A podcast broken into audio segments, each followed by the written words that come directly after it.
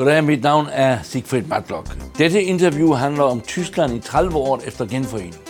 Med et tilbageblik, men også med en status og perspektiver forud for det vigtige valg efter afslutningen af Merkel-æraen i 2021.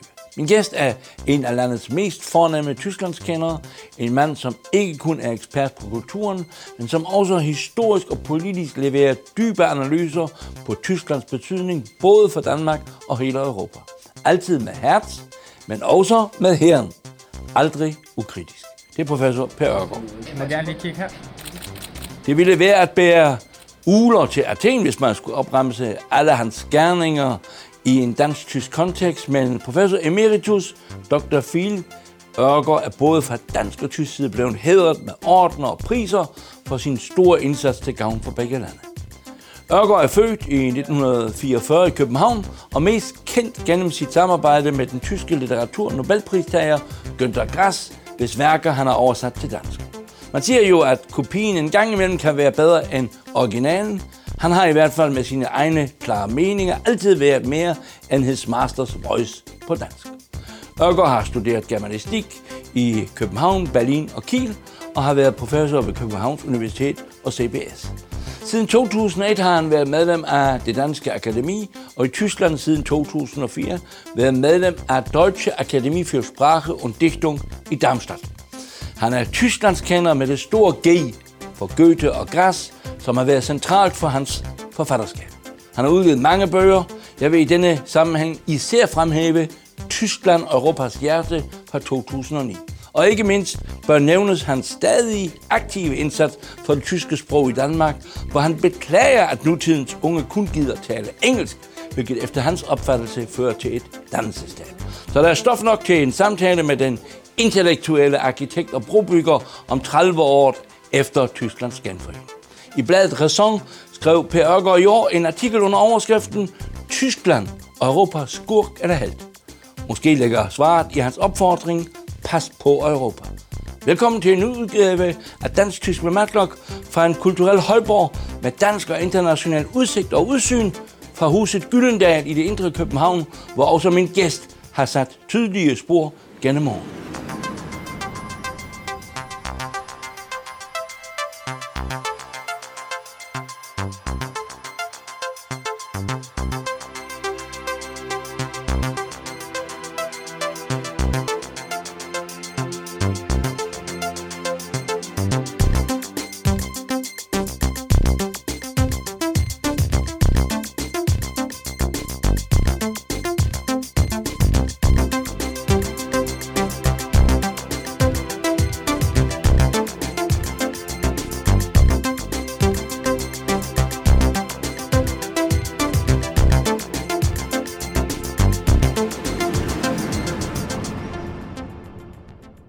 Professor Ørgaard, vi skal tale om uh, Tyskland 30 år efter genforeningen.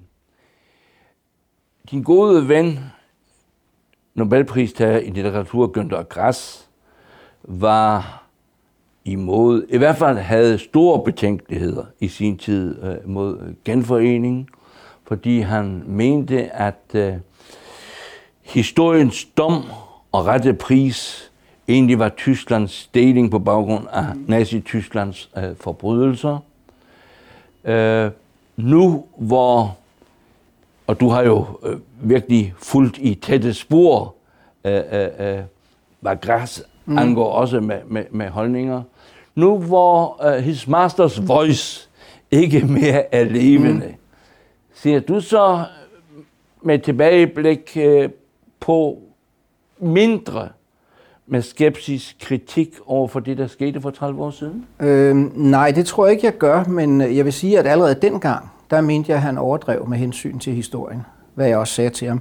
Men jeg husker to ting, han sagde til mig i sommeren 90, øh, da valutaunionen kom og genforeningen kom. Nemlig, han sagde, et, næsten alle de penge, der nu går over øst på, de kommer tilbage øh, for, øh, for varekøb fra Vesten. Så det her er en gigantisk subvention af den vesttyske industri. Og det andet, han sagde, det var, at når alt det her er overstået, så vil alt af virkelig værdi i Østtyskland være ejet af vesttyskere. Og så vil vi have et problem, fordi så mangler der lokal forankring, lokal patriotisme. Og det har han fået ret i. Øh, der var en rapport, der viste øh, efter nogle år, at det var kun 25 procent af alle de penge, der var gået til Øst, der var gået til investeringer. Og resten var selvfølgelig gået til forbrug, hvad der i og for sig ikke var noget mærkeligt ved. Men det betød jo altså bare, at investeringstakten havde ikke været helt så høj. Og det andet, det kan man jo se nu. Altså, der er jo ingen af de øh, største vesttyske koncerner, altså dem, der er med i DAX-indekset, det der svarer til C20 i Danmark, øh, der er ingen af dem, der har hjemsted i det tidligere DDR. Øh, og problemet har jo været øh, for meget øh, genopbygning i DDR, at der ikke har været den lokale forankring. Et af mine yndlingseksempler, det har altid været øh, hele tekstileventyret i Midtjylland ved afvandringen fra landbruget efter 2. verdenskrig. Det var lokal kapital, der skabte det. Der var ingen københavner, der havde, der havde tænkt sig at investere ret meget i det. Der var måske et par. Øh, og det er sådan set det, der er sket i DDR, og det er nok den, den mest fatale langtidsvirkning. Så er der selvfølgelig nogle andre historier. Altså, man kan høre næsten alle mulige historier om genforeningen. At den er gået godt, at den er gået middel, den er gået dårligt. Det kommer an på, hvem man spørger. Og hvad mener du? Jeg mener, at den er i bedste fald middel. Og der er selvfølgelig ting, som under alle omstændigheder ville have været et problem. Ligegyldigt hvad man havde gjort, havde der været problemer. Man havde ikke noget fortilfælde, man havde ikke nogen plan liggende i skuffen.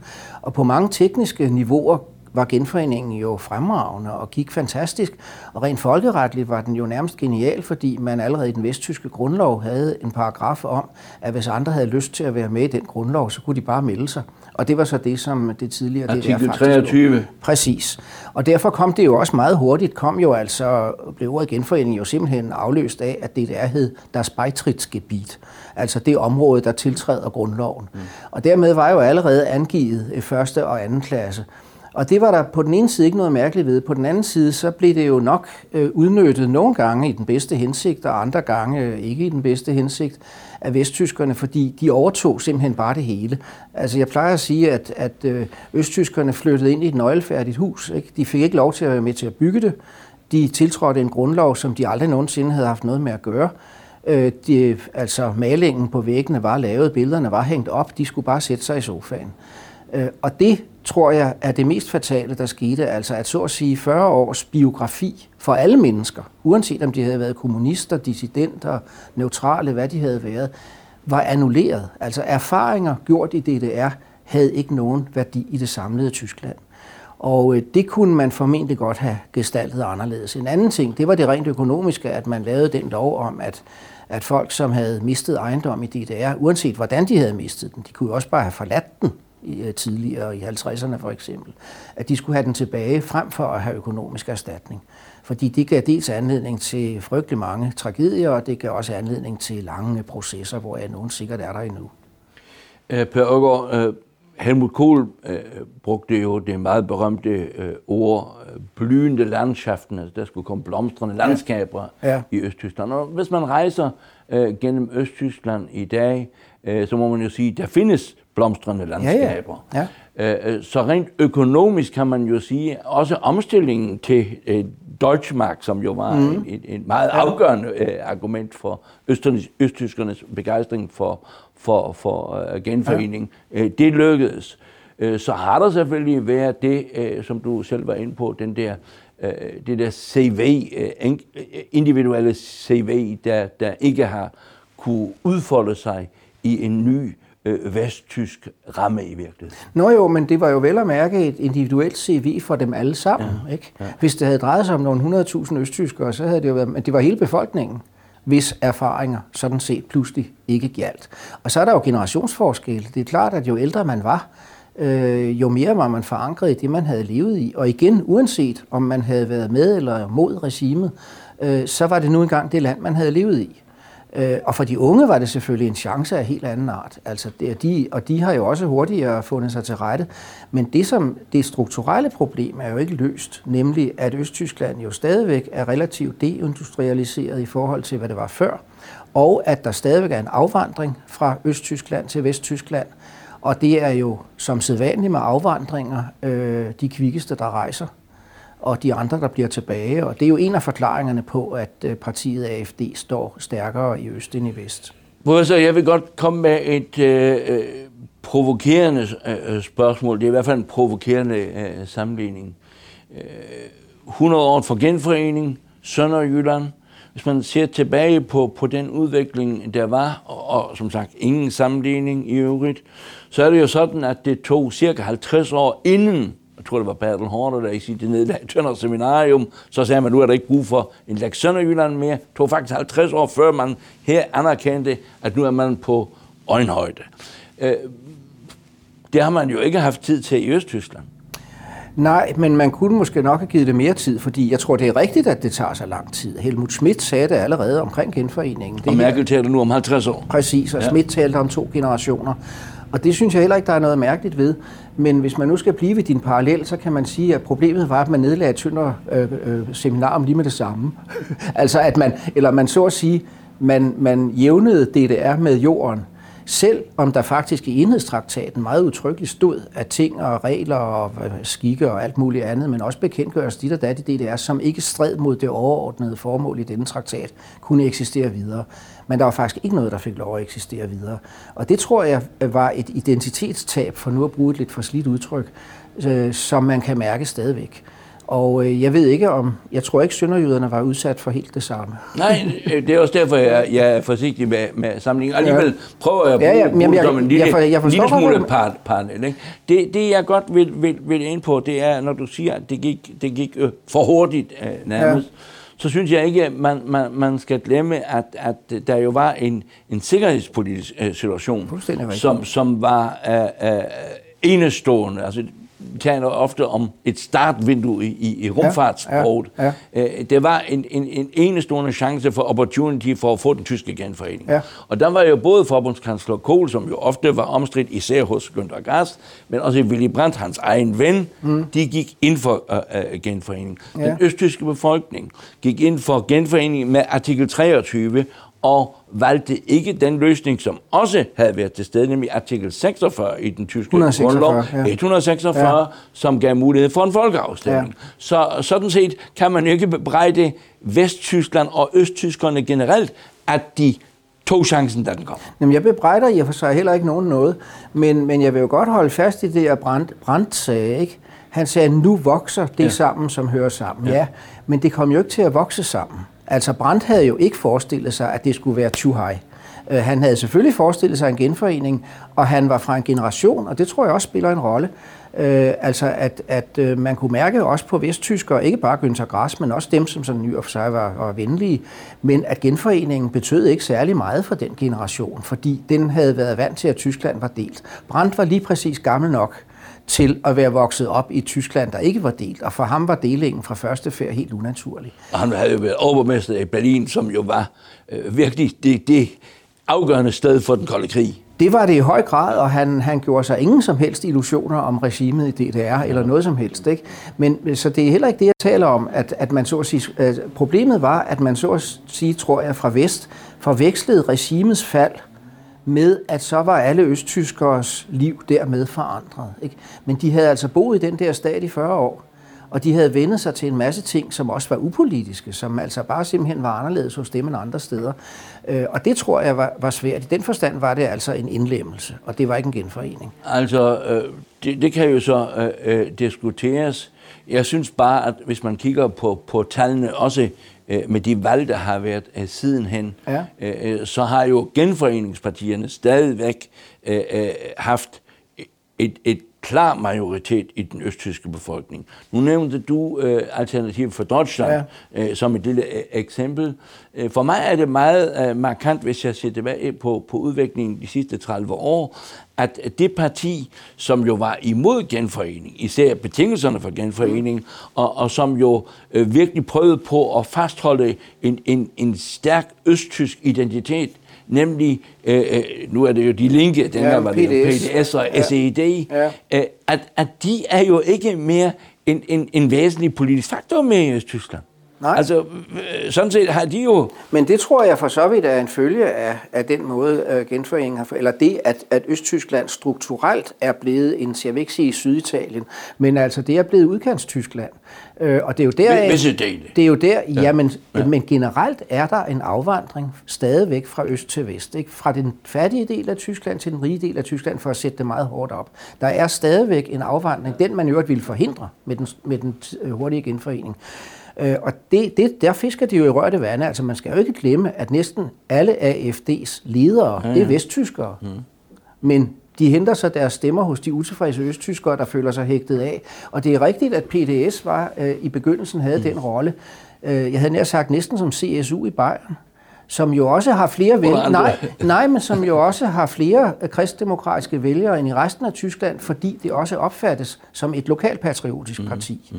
Og det var det, PDS lykkedes med en tid. Men så begyndte PDS jo at gå i regering og, og være med til at administrere, og så bliver PDS oplevet som en del af systemet, og så går, øh, eller de linke bliver oplevet som en del af systemet, og så går protestvælgerne til højre.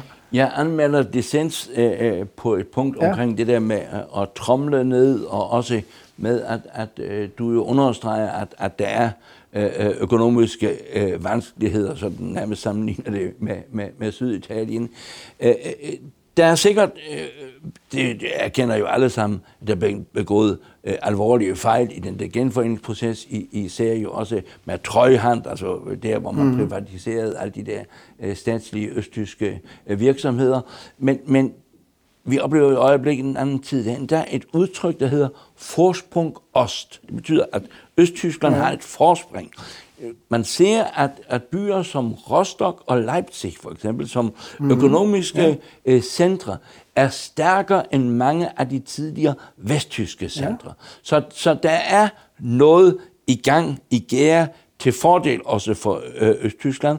Og jeg vil bare nævne, at ikke kun forbundspræsident øh, Steinmeier jo har sagt, at man bør være lykkelig over den udvikling, der har været i de sidste 30 år, men at den øh, britiske historiker Timothy Ash jo endda understregede, eller skrev i hvert fald, at han syntes, at aldrig nogensinde i Tysklands historie øh, havde man haft så lykkelige 30 år som de sidste siden genforeningen. Jamen, jamen, det kan jeg da sagtens skrive under på. Altså, men jeg synes jo også, at nogle gange fortæller man jo nogle af de der østtyske succeshistorier lige præcis så ofte, fordi der ikke er så forfærdeligt mange af dem. Altså det, det, der er, der, øh, og det, det, det er klart, at der har alle der været en, en øh, altså Østtyskland, også det gamle DDR, var jo fra første færd hæmmet af ikke at have råstoffer.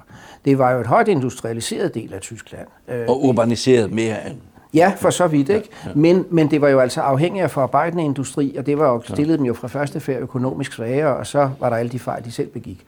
Men, men, øh, men jeg synes stadigvæk, at man må sige, at jo, trumle ned, altså, man kan, altså når jeg holder foredrag om det der, så siger jeg altid, der ville under alle omstændigheder have været problemer, ligegyldigt hvad man havde gjort. Ja. Fordi man, som jeg sagde før, ikke havde noget fortilfælde.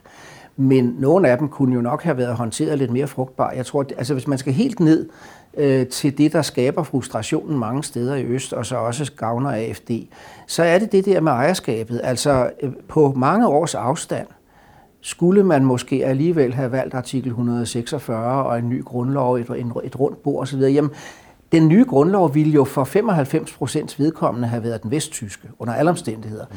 Men østtyskerne ville have haft en fornemmelse af, at de dog havde været med ved bordet. Og jeg tror, at det stadigvæk er det der med ejerskabet, det er ikke det, er ikke det samfund, man selv har været med til at skabe. Og det tror jeg ligger meget, meget dybere end alt det andet, vi taler om, både økonomi og, og politik på overfladen osv. Øh, de er ikke vokset ind i, altså det voksede ikke sammen, som Brandt havde ønsket sig. jeg synes, der er mange, mange øh, øh glædelige øh, øh, historier det er der da. og, og ja. lykkehistorier om, om, hvordan det er, er, er lykkes. Jeg tænker på, på øh, øh det kulturelle område, jeg tænker på det økonomiske område. Altså, der er succeshistorie. En succeshistorie er vel forbundet med et navn, øh, Angela Merkel. Mm-hmm. Uh, fordi hvis vi ser tilbage på de sidste 30 år, uh, så har man jo haft uh, Helmut Kohl som kansler, man har haft Gerhard Schröder som, som kansler, og så siden de sidste 16 år, næsten 16 år, har man jo haft Angela Merkel. Mm.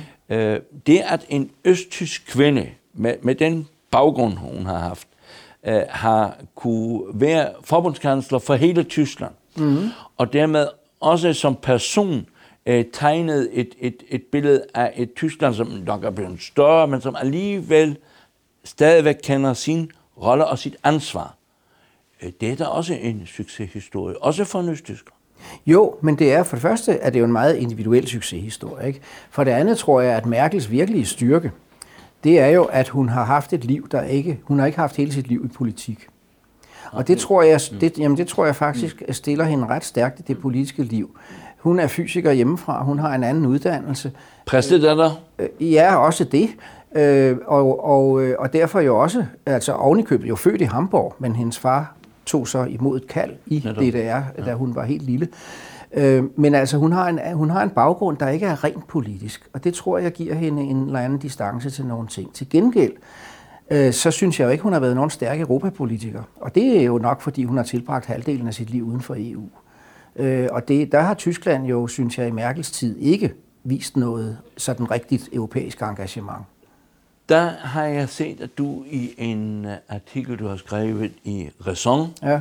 øh, har nævnt, så vidt jeg kan huske, at Helmut Kohl for dig var den, netop den højt elskede af dig, og. Günther Grass højt elskede Helmut Kohl, var den sidste øh, tyske kansler, som virkelig stod for Europa. Jeg, jeg vil sige, det, det er det er unfair over for at få Merkel, fordi jeg synes, at, at hun øh, øh, ikke mindst i de senere år har gjort en, en, en indsats for at holde sammen øh, i det europæiske samarbejde, som jo virkelig også har nogle kræfter, Øh, øh, både til venstre og til højre, som ønsker, have næsten sagt, en erosion. Jo, men så kan man sige, hvad har prisen været for det? Ikke? Altså, jeg mener, det er jo ikke, jeg siger jo ikke, at Tyskland ikke har gjort noget som helst i Europa, men jeg tror igen, der, der er meget generations i det her.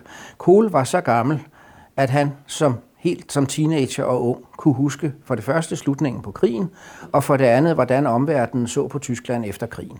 Det kan man ikke forlange af dem, der kommer fra de næste generationer. Ikke? Altså, jeg kan huske, at, at Günther Grass blev engang spurgt mm. i et interview af Sten Bille her hjemme i radioen, mm. om han synes, at Gerhard Schröder kunne, kunne, være, kunne leve op til Willy Brandt eller sådan noget.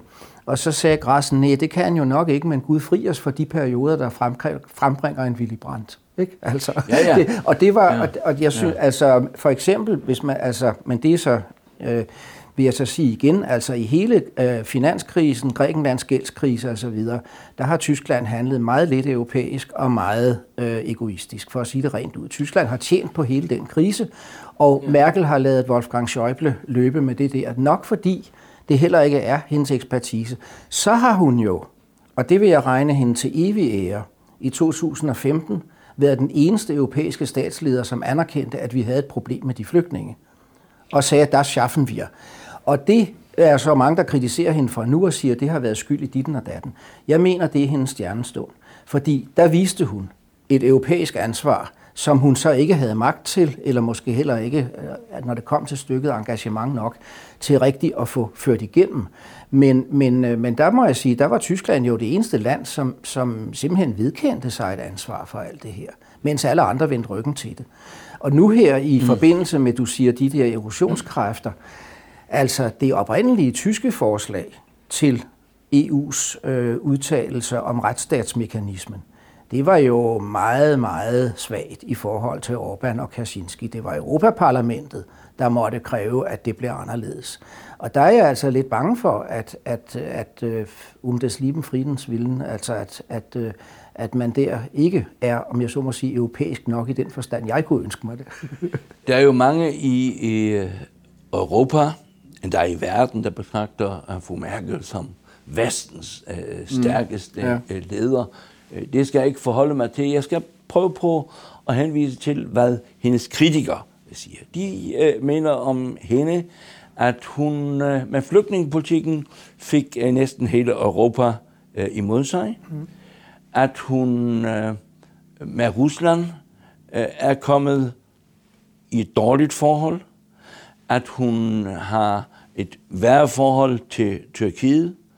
At hun øh, øh med USA under Trump øh, nærmest er på krigsfod. Øh, at hun også har ansvaret for øh, Brexit, i hvert fald delvis, mm.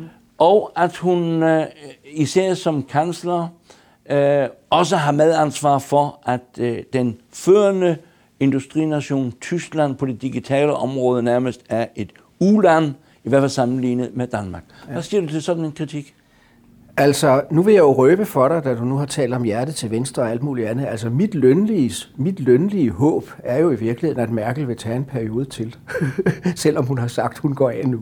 Og du er sikker på, at hjertet slår den rigtige takt? Ja, ja. Det, det er jeg sikker på, fordi jeg mener, jeg er jo ikke mere forbenet, end at jeg udmærket godt kan se, at der også er en fordel ved at have en så, jeg vil ikke sige afslappet, for det er jo ikke det, jeg mener, men altså en så edruelig statsleder, som Merkel er. Ikke?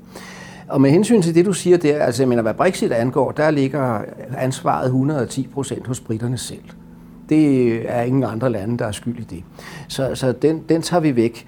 Øh, et dårligt forhold til Tyrkiet, ja. Øh, er, det, er det det rigtige at have et godt forhold til Tyrkiet, sådan som de opfører sig osv.? Med hensyn til Rusland, der er Merkel jo stadigvæk øh, mere bevidst om, at Tyskland ligger tæt på Rusland, at Rusland stadigvæk er en stor nation. Nord Stream 2? Nord Stream 2, ja, ja. hvor jeg, altså ja. min mening jo er, at jeg kan slet ikke forstå de der bekymringer for afhængighed af Rusland, fordi Ruslands afhængighed af os bliver der meget større end omvendt med Nord Stream 2. Russerne kan kun sende gas til Tyskland gennem den ledning. Så egentlig forstår jeg ikke, hvad det er, man er så bange for. Hvis tyskerne en dag ikke vil købe noget, så hænger Putin på den. Nå, men det er en anden, men det er en anden historie. Øh, USA må det, altså er det jo svært, jeg vil jo ikke sige, at de er på krigsfod med USA og tyskerne, men på den anden side, så er der jo gode grunde til, øh, i hvert fald i Trump-æraen, og, og måske holde sig, holde sig en vis distance. Øh, nej, altså på den måde synes jeg, altså i det store hele daglige, så har hun jo profiteret af, og det har hun jo heller aldrig glemt selv at fortælle, hun priser jo altid Gerhard Schröder for hans arbejdsmarkedsreformer i begyndelsen. Hartz 4. Ja, og dem mm. Øh, har hun jo så at sige draget fordel af, fordi så var hun ikke nødt til at lave dem. Det øh, så, ja. så på den måde er det godt. Nej, jeg synes, det der er, altså, jeg vil sige, jeg synes ikke, hun har været en stor europæer, og jeg kan sådan set godt give forklaringer på, hvorfor, jeg synes, hvorfor hun ikke har været det i mine øjne. Men samtidig er Tyskland jo også et objektivt problem. Altså uanset om det er Merkel eller en anden tysk kansler, så har Tyskland den vægt i Europa, Tyskland har. Noget af det, som man forventer af Tyskland, hvis jeg siger held eller skurk, de bliver jo presset ind i begge roller. Det er jo ikke noget, de sådan sidder frit og vælger, vil vi være det ene eller det andet. Øh, de har den enorme position, de har, de har den stærke økonomi, men de måske ikke altid sådan helt, øh, eller tænker ikke altid helt til ende, at det gør, at, jeg havde nær sagt, tyngdekraften i sig selv spiller til Tysklands fordel. Hvis man for eksempel ser på meget af det, der foregår i Østeuropa med udviklingspenge fra EU, det er tyske entreprenørfirmaer og deres underentreprenører, som får kontrakterne, fordi de er så store og stærke. Øh, og det er man nødt til at tage med. Man er også nødt til at tage det med, når man ser på, hvordan omverdenen ser på Tyskland. Altså, jeg tror ikke, tyskerne altid er helt klar over, at selvom de opfører sig ligesom alle andre mennesker, så er deres blotte størrelse med til at gøre omverdenen skeptisk. Øhm, og der, der vil jeg så sige, at der er det bedre for dem at have Merkel stadigvæk, øh, som, som en person, som man i hvert fald ikke oplever som overhovedet øh, aggressivt, øh, øh, altså personligt aggressivt, eller uberegnelig, eller uligevægtig, eller noget andet. Der, der kan de være heldige med den, der er de heldige med den kansler. Altså problemet øh, for Tyskland er jo, at man øh, i hvert fald stadigvæk i Tysklands bevidsthed, selv efter genforeningen, gør sig mindre, end man er. Øh, og mens man udefra jo får påduttet, mm. øh, også ja. med rette, at Tyskland skal have mere ja, ansvar. Ja. Øh, når det så er sagt, så vil jeg godt øh, igen tage, selvom du nu siger, at, at det hemmelige ønske er at få mærket øh, fortsat, det kan vi komme ind på lidt senere, øh, hende i, i forsvar, hvad angår spørgsmål, om hun er en stor europæer eller ej. Hun har i mine øjne øh, videreført et, en meget afgørende akse i tysk og vesttysk politik, nemlig den tysk-franske. Der har været selvfølgelig nogle, nogle, han har sagt, nogle benzinproblemer i, i, i motoren, men netop nu i forbindelse også med øh, coronakrisen, øh, har hun jo turde, øh, ligesom Helmut Kohl i sin tid afgav øh, D-marken, øh, har hun jo turde bryde med tysk tabu, nemlig omkring austeritetspolitik, nemlig at sige, jamen, okay, vi er så parat til også at overtage en del gæld til fordel for de andre europæiske lande. Så kan du jo altid diskutere øh, motiverne i det, men det var et, et stort, afgørende skridt, øh, som også er blevet anerkendt af alle andre lande, at Tyskland her virkelig flyttede sig. Ja, Helt afgørende. men Siegfried, de flyttede sig nu. Macron havde i halvandet to år, så længe han havde været præsident, fremsat det ene forslag efter det andet. Og jeg skal ikke tale for Macron, det er også franske interesser og alt muligt andet. Men tyskerne gad jo ikke engang svare på de forslag. Før nu, hvor Tyskland selv kunne se, at hvis det her blev ved, så kunne de ikke sælge deres eksportprodukter i resten af Europa bagefter, for så havde resten af Europa ikke råd til at købe dem. Altså, det, det er jo også et motiv. Ikke? Jeg, er glad, jeg, jeg, er glad for den ty, jeg er glad for det tyske skift, ja, men man er også nødt til at sige, ja, ja. at altså, jeg havde ønsket mig det noget før. Jeg havde ønsket mig en diskussion om skattely, om, om en kapital, Transaktions... transaktionsskat, ja, ja. Mm. Øh, om eurobonds, eller kald det hvad du vil. Alt, noget af alt det får vi måske nu. Men der har været ønsker fra mange sider om at få det før, og der har Tyskland i egen interesse sagt, det vil vi ikke være med til. Nu ved de. Professor, inden vi kommer ind på, på, på det med Europa og Europas fremtid og Tysklands rolle, held eller skurk, vil jeg godt lige øh, vende tilbage til den nuværende situation. Ja, ja. Øh, du var inde på øh, et par gange, også jo med rette at henvise til AFD, som nu er opstået som, som øh, et, et, et større øh, parti øh, på tyske højrefløj. Øh, men hvis vi kigger tilbage på de sidste 30 år, specielt under Merkel, mm. har vi egentlig oplevet, til trods for at det er så meget fokus på AFD, at Tyskland er flyttet mere og mere til venstre. Og det hænger jo sammen med, at Merkel har øh, flyttet CDU som et, øh, et stærkt konservativt mhm. parti mm. ind næsten sagt, ind på den socialdemokratiske midte, hvilket jo har betydet, at mm. dit, dit gamle parti, SPD, nærmest er sønderknust i dag. Mm. Øh, så du skal det, ikke være så sikker. Nå, det er lige meget. Nå. altså, undskyld, ja. jeg vil endda håbe for tysk demokrati, at ja. SPD igen ja, ja. får den størrelse, som SPD fortjener. Jeg vil blot sige, at her er der sket et helt afgørende skridt, og det er jo det, som i øjeblikket også er diskussionen i CDU og CSU. Når man skal vælge en, en efterfølger for, for ja. Merkel, og det bliver jo sandsynligvis en fra CDU og CSU, skal det være den konservative øh, Merz, mm. værdikonservativ, eller skal det være den mere midtsøgende ministerpræsident fra Nordrhein-Westfalen, Laschet, som jo i virkeligheden er merkelianer. Så Tyskland har i princippet forandret sig helt afgørende. Valget er ikke mere et konservativt Tyskland øh, og et, et, et socialdemokratisk Tyskland. Det er et spørgsmål om Tyskland i midten. Jamen det synes jeg ikke, du har ret i. Fordi øh, jeg, sy- jeg, synes, nej, men jeg synes netop det, at Friedrich Merz stiller op, og at han jo i øjeblikket blandt CDU-medlemmerne er den, der er favoriseret, viser jo, at der ikke er sket et afgørende skred. Altså det skal ikke, det skal ikke lægges mærke til last, fordi det kan en person jo ikke afstedkomme. Merkel men, men, ham ikke. Men, men spørgsmålet, hvad siger du? Merkel ønsker ham ikke. Nej, det er da godt klar over, men det er ikke sikkert, at hun har nogen indflydelse på det. Altså, øh, jeg, jeg mener slet ikke, det er hendes skyld, men det viser bare, at det, som så ud som at være en forvandling af CDU, det er jo åbenbart alligevel ikke en forvandling af CDU, og det er der ikke noget at sige til. Nu har jeg lige talt om, hvad 40 års tradition betød i DDR, og så er jeg da også klar over, hvad 40 års tradition betyder i Vesttyskland, eller i Tyskland som helhed. Øh, så jeg synes da netop, at den nuværende magtkamp i CDU viser, at det skred har ikke rigtig fundet sted. Og så ved jeg sådan set ikke om Mertz, ja, du siger, værdikonservativ, han er jo først og fremmest neoliberalist. Øh, og, der, og det kan han falde på, fordi det er jo karakteristisk, at Tyskland, tysk politik, har jo gennemgående, heller ikke i Thatcher-Reagan-tiden og så videre bagefter, har jo aldrig været så neoliberalistisk som mange andre landes politik. Mm. Og man kan jo også se, at det egentlige liberale parti i Tyskland, eller det, der kalder sig sådan, FDP, er ikke noget stort parti og har aldrig været det. Ligesom man kan se, at CDU jo har haft altid, lige fra begyndelsen, øh, mange arbejdervælgere, og der jo i det tyske LO har siddet CDU-medlemmer med i ledelsen. Det ville man jo nok, men nok heller ikke regne med at se venstre konservative medlemmer i dansk LO. Altså der har været en anden, der har været en anden strukturering af samfundet. Og det er noget, som jeg for eksempel tit har haft brug for at fortælle folk, når de siger, så er der de konservative CDU og, eller et eller andet. Ja, men ikke kun. Altså, det er en, det, altså, øh, der er en anden, det er ikke en, en nem højre-venstre deling.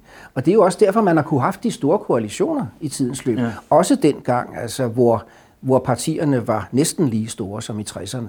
At de to partier overhovedet kunne gå i regering sammen, øh, var jo også udtryk for, at der er nogle ret store fællesmængder. Og der tror jeg, du har ret. Men om CDU virkelig har, altså om det er lykkedes at flytte CDU så meget, det skal vi jo først se ved formandsvalget. Altså vi har jo, vi har jo set, og, og det er jo ingen hemmelighed, at, at øh, som Friedrich Merz har sagt det, at CDU-establishment øh, ikke ønsker Merz.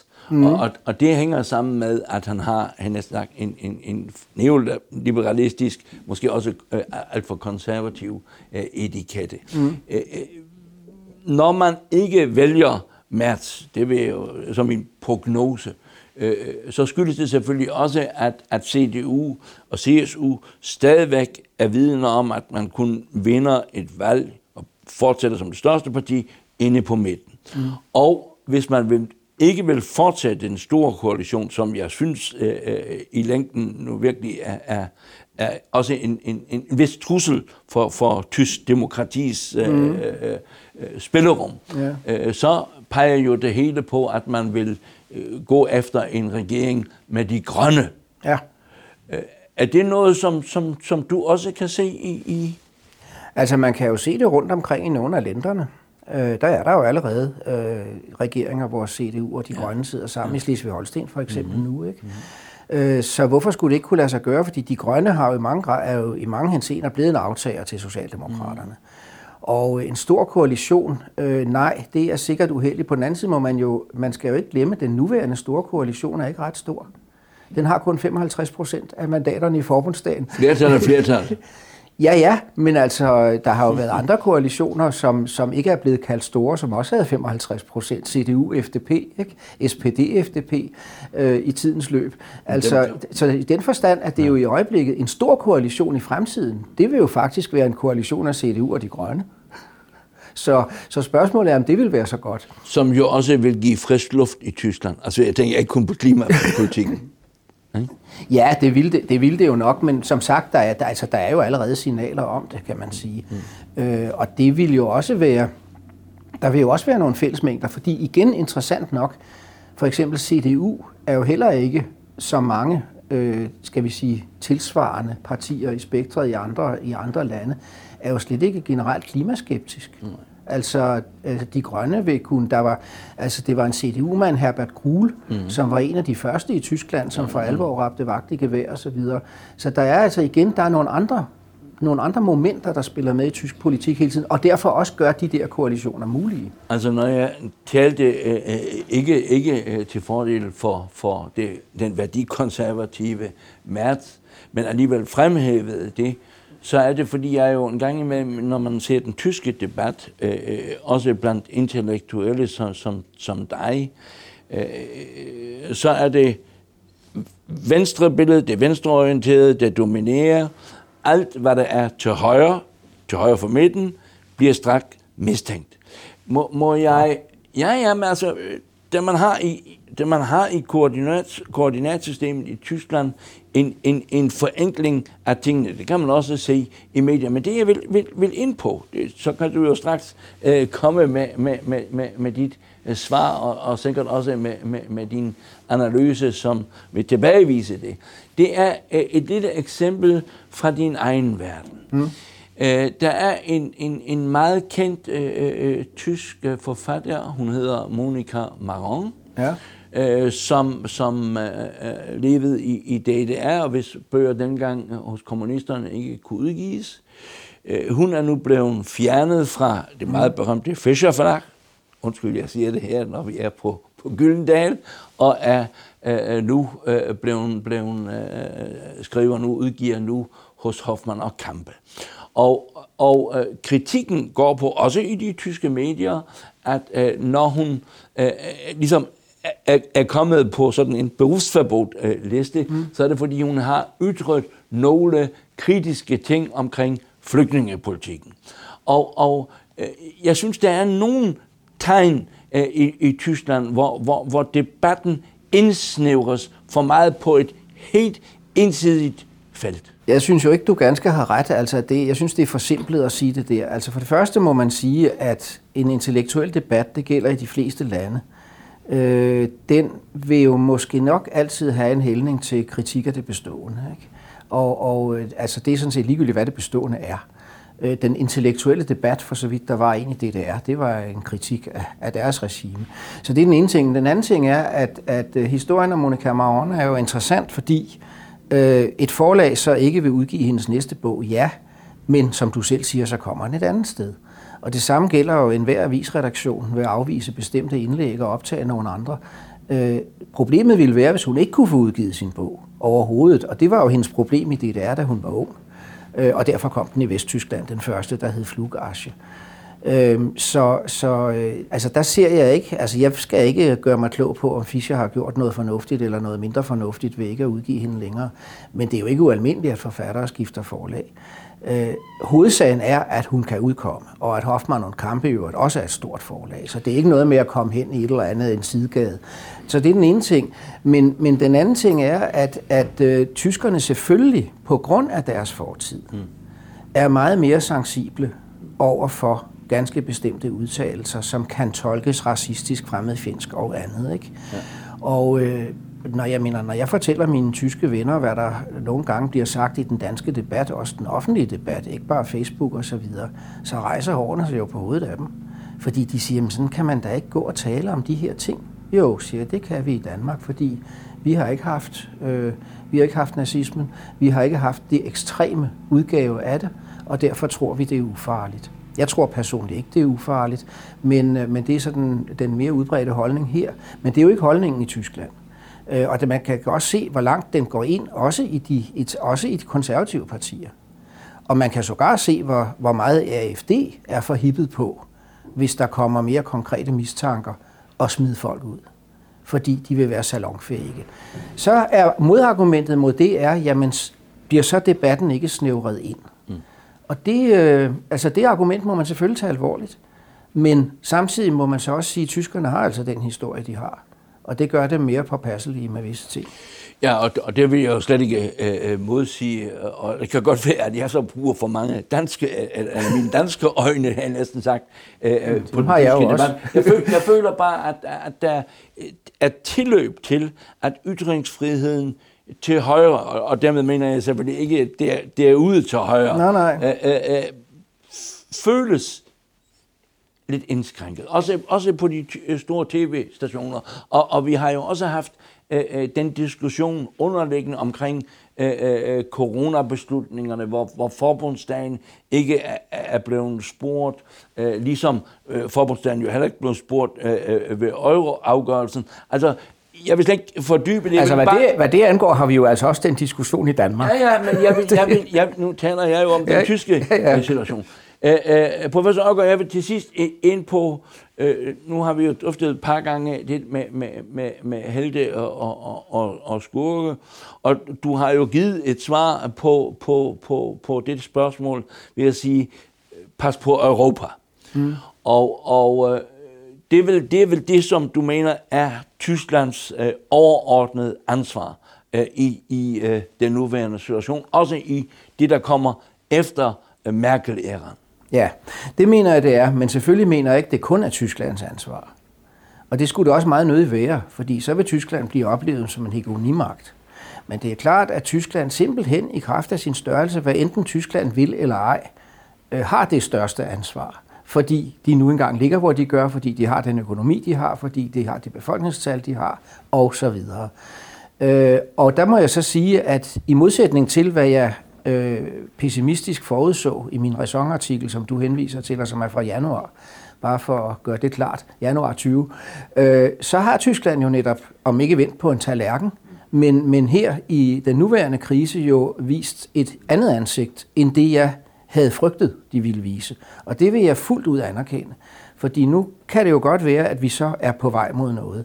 Det som jeg til gen, der hvor jeg til gengæld mener, at det er meget, meget vigtigt, at ikke mindst Tyskland, som har en meget flot retsstatstradition, det moderne Tyskland, en forfatningsdomstol og alt muligt andet, at Tyskland på spørgsmålet om retsstatsprincippet står helt fast i Europa og ikke begynder at give sig. Og der har de selvfølgelig det problem, at de har fået anbragt en kommissionsformand, som i virkeligheden blev valgt med Orbans stemmer ikke, i Europaparlamentet. Hun fik et yderst beskeden flertal og, øh, og er formentlig heller ikke nogen stærk kommissionspræsident. Men det er en anden historie, det kan vi tale om en anden gang. Men i hvert fald, øh, hvis, hvis man der giver efter på institutionerne, mm-hmm. Så nytter det ikke noget, at man hverken laver eurobonds eller noget andet. Mm. Øh, jeg, men, jeg, jeg, jeg synes, der mangler en bevidsthed, ikke i Tyskland, tror jeg, i den tyske debat, men jeg synes, der mangler i visse andre europæiske lande, jeg skal ikke undtage vores eget, en, en vis bevidsthed om, at det er de der institutioner, som er helt afgørende for, at tingene kan komme til at fungere på længere sigt. Du ser jo fascistiske trækender. Ja, det gør, jamen altså, Polen og Ungarn, og, det, og der er der andre steder, hvor man kan være bange for sådan noget også, og det kan slå om. Øh, altså hvis Sydeuropa øh, endnu en gang havde nær sagt bliver snydt nu, øh, fordi øh, budgettet ikke bliver vedtaget osv., så, videre, så, kan man, så kan alting slå om. Ikke? Og, og der er det, at der er Tyskland for mig at se, og det har jeg aldrig været i tvivl om, øh, noget af en garant for, at tingene kommer til at gå ordentligt til. Det vil jeg bare håbe, de bliver ved med at være. Fordi de i deres eget land har formået at lave nogle virkelig stærke institutioner. Per uanset øh, øh, hvem der måtte blive efterfølger for Merkel, og ja. hvilken regering man får i Tyskland, så kan jeg forudse én ting, og det er, at det, dem, der kommer til at reagere, vil ikke føre mindre europapolitik, en mindre aktiv europapolitik, end det man hidtil har haft. Øh, nærmest hvis det grønne kommer med, bliver det endnu mere det gør Europa. Og, og øh, det synes jeg bare, uh, man, man, man skal huske. Der er en ting, som jeg godt vil, vil, vil uh, uh, nævne i forbindelse med øh, din fremhævning af, at, at Tyskland nu er, er kommet med på vognen omkring mm. øh, det med, med øh, gældshæftelse. Øh, det er jo, at der var en, en, en, en dom for nyligt øh, ved, ved, den, ved øh, forfatningsdomstolen i Karlsruhe, ja. som, som meget op, øh, med stor opmærksomhed mm. i virkeligheden, også internationalt, gik imod øh, EU-domstolen øh, og mod den europæiske politik, fordi man sagde, øh, med, de, med den lovende politik, som især øh, den mm. tidligere ECB-præsident Draghi havde lavet, øh, øh, der rammer man den lille tyske sparer. Ja. Øh, så, så der er også alligevel nogen, der siger, ikke længere end hertil. Ja, det er der bestemt nogen, der siger, og det, men, men det er jo ikke noget tilfælde, at netop den der forfatningsdomstolsdom øh, har været så omstridt også så sådan set blandt jurister. Altså, der er altid nogen, der vil være utilfredse med dommen af politiske grunde ja, og andre ja, ja. Øh, weltanschauungsgrunde. Mm. Grunde. Men, men, men i det her tilfælde har jo altså også adskillige jurister været ude at sige, at den øh, måske ikke rigtig holder vand. Men det er da klart, at, at, øh, at der har hele tiden, forfatningsdomstolen har hele tiden antydet, også i tidligere domme, Rigtig at der kunne komme til en konflikt med den europæiske domstol. Men det er bemærkelsesværdigt. Det er bemærkelsesværdigt, ja, ja. og det er selvfølgelig især bemærkelsesværdigt, fordi det er så stort et land, ikke? Der, der, der domstol, der afsiger det der. Til gengæld har det, man jo hidtil, når forfatningsdomstolen afsagde domme, som øh, generede, skal vi sige, det politiske liv, så har det politiske liv jo været ret snedigt til at rette ind på en måde, så det gik igennem. Altså lidt, ja, ja. lidt ligesom ja, ja. vi lavede nationalt kompromis ja, efter, ja. efter Maastricht-afstemningen. Ikke? Men det er jo interessant, synes jeg, at, at der kommer en dom på et tidspunkt, hvor, hvor ja. politikken pludselig vender ja. en, en, i, i en anden retning. Uh, professor jeg vil til sidst spørge om, hvis vi kigger på, på Europas uh, fremtid, uh, så tror jeg, der er en helt afgørende skillevej mellem, mellem uh, tyskerne og de fleste andre europæere. Uh, tyskerne har uh, ikke øh, den samme indstilling, den samme identitet omkring nationalstaten. Øh, hvis man ser, hvad, hvad tysk politik øh, øh siger Merkel, øh, den europæiske suverænitet skal bestå i en europæisk identitet. Mm. Øh, Robert Habeck ja. fra De Grønne øh, siger, jamen vores fremtidige identitet må være en europæisk identitet. Altså med andre ord, øh, øh, først Europa og så Tyskland. Det var jo også noget, mm. som Thomas Mann i, i sin tid ja, ja. formulerede de berømte sætninger. Men, men det er jo lige det, altså, i hvert fald næsten det modsatte af det, som man tænker i Danmark og i, i Frankrig, fordi øh, der vil man jo fastholde nationalstaten. Altså man er enig i, at man uh, godt vil, vil aflevere mere suverænitet til uh, EU, mm. men nationalstaten skal bevares tyskerne bliver hjemløse. Nej, altså, jeg tror ikke, jeg tror, det er lidt for enkelt, fordi øh, jeg tror sådan set også, at tyskerne har en national bevidsthed. Men det er jo også klart, og det skal ikke lægges dem til last, at det største land og det land med størst indflydelse i Europa har meget nemmere ved at se en identitet mellem sig selv og Europa end måske mange små lande har, og måske også mange lidt større lande. Altså i en vis forstand er den europæiske konstruktion jo den tyske konstruktion forstørret op. Den tyske føderalisme og mange af de øh, strukturer, som er opbygget i Tyskland, det er sådan set dem, man genfinder i EU. Og derfor har tyskerne, jeg sagt hjemmefra, ikke så svært ved at identificere sig med Europa, også fordi de ved, at de vil aldrig nogensinde blive kørt over. Øh, sådan har mange andre lande det jo ikke. Jeg skal ikke tale for den danske nationalisme. Jeg synes, den er, for, den er forbenet og forfærdelig. Det kan jeg godt sige. Jeg mener, at vi skal slutte os til tyskerne, hvad angår det europæiske. Men jeg må også anerkende, at tyskerne har nemmere ved at gøre det, fordi de er sikre på, at de altid vil have et stort ord, skulle have sagt.